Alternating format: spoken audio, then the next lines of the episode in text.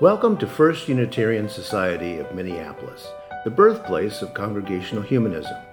We carry on that tradition of free thought today, dedicated to promoting a free search for truth, meaning, and justice.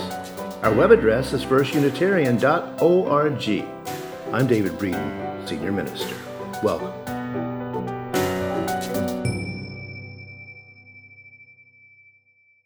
This congregation was gathered in November of 1881. There have been some 7,290 Sundays since then. Assuming that they took some of them off for snow, we don't do that anymore, and some of them off for holidays, we don't really do that anymore. This congregation is open. As long as there's not a pandemic and the air is not poison, this building is open. It was really hard during the pandemic to not be able to come here and see each other face to face. We pivoted pretty quickly to meet online. Remember that? It was, oh, never forget that Sunday, March 15th. We went, whoop, we cannot meet together here. And David and Jim and I and Justice met in the room here, and we didn't know how poison the air was and stayed so far apart from each other. And we'd been broadcasting, streaming some assemblies. And maybe two Sundays we broadcast from this space, and then we said, can't do it anymore. And we began broadcasting from home. And um, Justice and then Jacob and others helped us keep assembly happening. But it was really hard not to see each other face to face. How many Sundays were we only online? Do you know? How many I, months? I don't know. It was months. It was over, well over a year. Was it maybe about 18 months? Let's say 18 months. But this congregation gathered in 1881 was not stopped by the pandemic.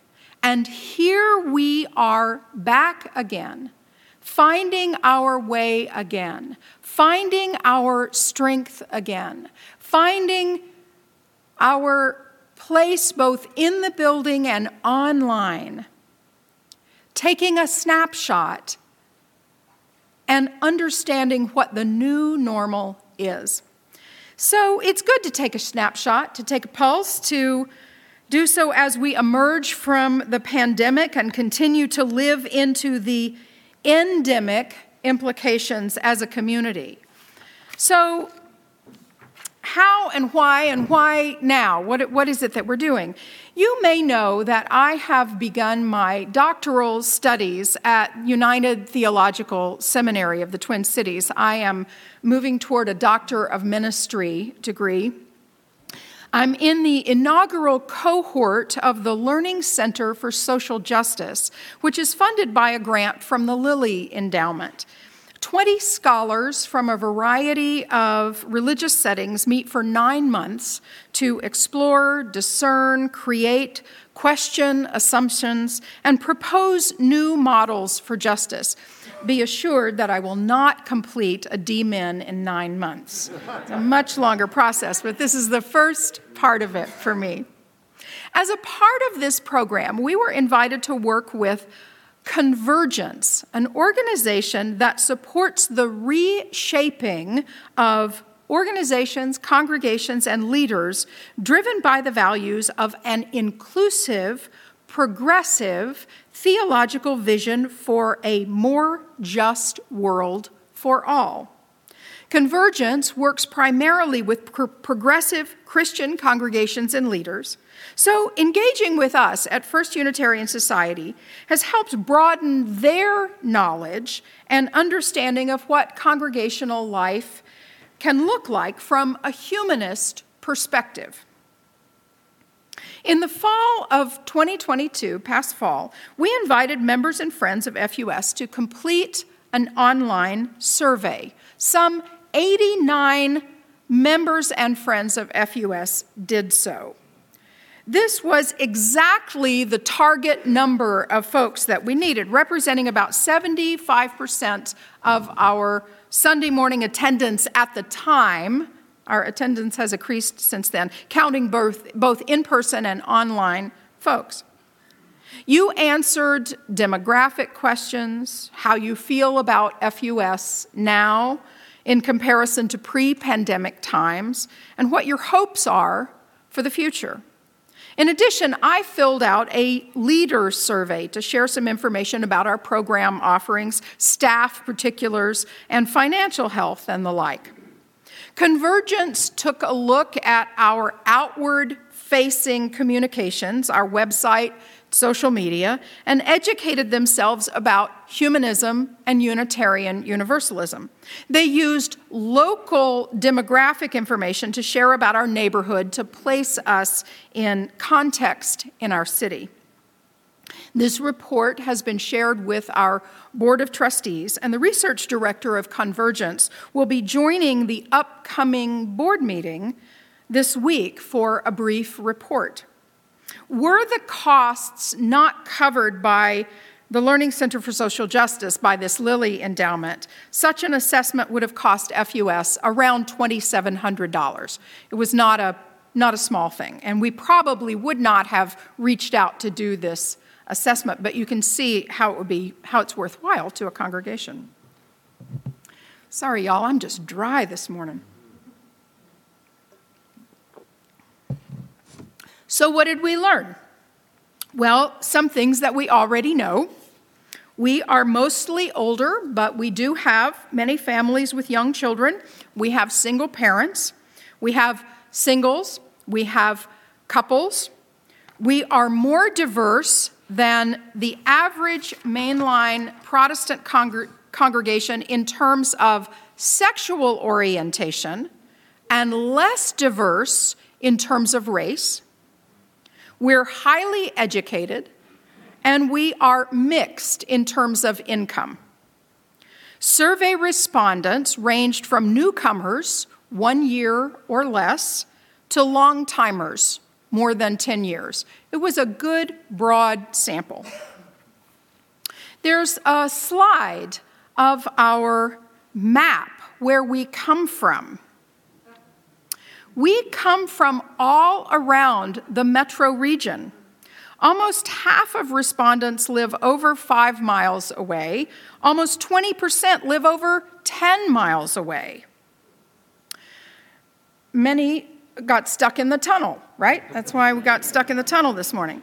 It's no wonder that Sunday is our big day and why it's hard to gather an in person crowd for midweek programming.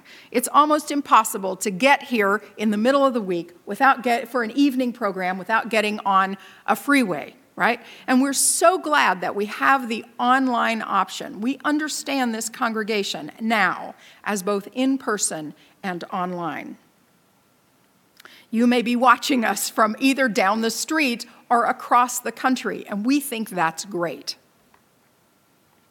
Our reach over time and space has to do with our historical identity as a humanist congregation. Of all 10 of the Unitarian Universalist congregations in the Twin Cities metro area, the large and the small ones, we are the most identity based. In fact, we think we're the largest humanist congregation in the country. There's an old hymn that used to be sung at UU ordinations. Rank by rank, again we stand. It reminds us somewhat arrogantly of the ministers who came before, of lives that speak and deeds that beckon. Today, it also makes me think of the congregants, those early humanists who gathered and dreamed of such a congregation as this. What they dreamed be ours to do, hope their hopes and seal them true. There's a word cloud that we have. Have you seen a word cloud before? This is the one at the bottom of page 8, Jacob. A word cloud is a, a, computer program, in answer to a question, you enter words into a program, and the frequency of repeated words comes up in this word cloud. This image is an answer to the question what keeps you involved in this congregation? The biggest theme here is certainly our people and the community we share, followed by the values and the beliefs that we espouse. Is it, is it visible? Can you pick out the words? The bigger the word, the more often it was repeated in the answer. So the smaller words may have been mentioned once or twice. But the bigger ones, community, these, the bottom one is the one I'm looking at. The top one is how did you happen to come to FUS? I looked. I looked for it. I looked for a Unitarian congregation. I had a friend or a family member who told me about it. There's good data in here about how people find us. Those can go down now, Jacob. Thank you. I need to pull my computer up just one moment to come here. Here are some of the things that you said about your perceptions about the congregation that we have a clear mission and purpose. I'll say to you that some of the language they used is a little more um, traditionally theological than we might, but you went with it. That this congregation is spiritually vital and alive is working for social justice, holds strong beliefs and values, supports vibrant ministries through the financial time and investments of ministers, has worship that makes me think, is easily accessible through public transportation. Some of the things you think we need to work on are to increase our membership to reach more out into the community, to increase our diversity, to welcome younger members, especially younger families. And some of the re- recommendations that Convergence has for us is to work on our website make us easier to find, make it easier to understand how to get here, and that we don't have a parking lot and you got to figure out how to park on the street. Make it easier to understand uh, how to join us not just online, but in person. Make it easier to get involved in some activities. And I expect that the board and the staff will be looking at some of these things. And when we come up with initiatives, we'll be asking you to be involved. Visitors consistently say that they get a warm welcome at FUS. And Newcomers often report that they get a warm welcome and then it sort of drops off. They don't always know how to get involved. People sometimes report that FUS feels like a family, and that feels really good unless you can't break into the family. Right? A family can feel a little cliquish and it's hard to break in. So it's we've got some ways that we can grow with this. There are some, um, Jacob, I'll invite you to bring up the map of our neighborhood.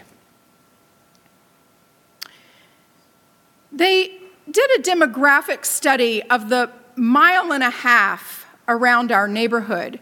And as you can see, a big quadrant of it is the downtown core, right? Which has some residential in there, but not a great deal.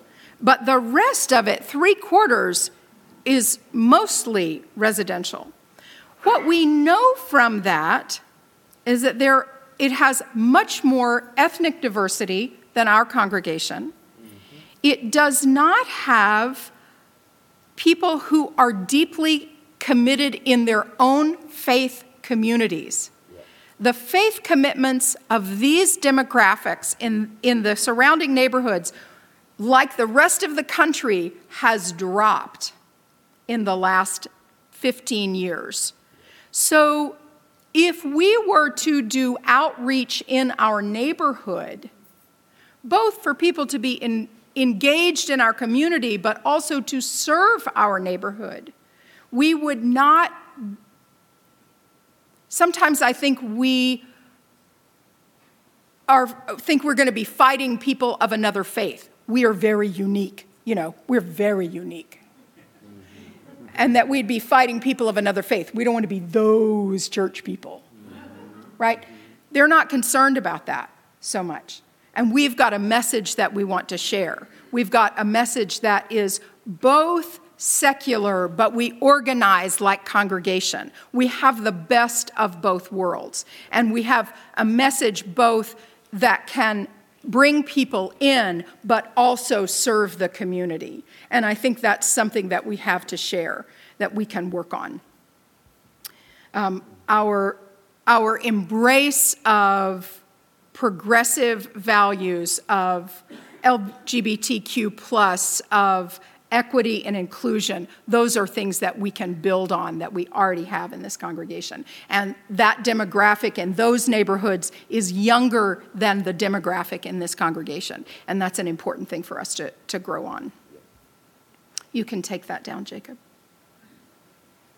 There's so much in this report. I'm eager to uh, continue to work with it, to work with this uh, program that I'm in and, and create a proposal that will come out of it.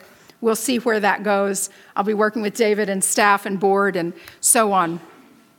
What I think feels really important is what do we dream? What is the congregation that we dream? Those people in 1881 were starting something and they had no idea that 141 years later, we'd be here on this snowy morning. I can promise you they didn't. It's hard to imagine that far ahead. That we'd have phones in our pockets? No way. Golly. what might we dream? What is the world made whole? That we could dream and live into as a humanist, as the largest humanist congregation in this country, the beacon of humanism, with work to do on our own for sure. It's an exciting place to be, and here we are together to do it.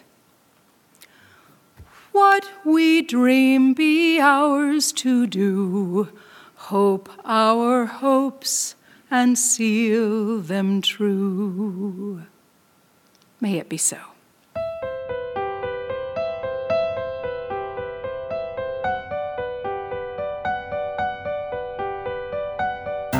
Thanks for listening. You can find much more about humanism and what's happening at First Unitarian Society in Minneapolis by visiting our website at firstunitarian.org.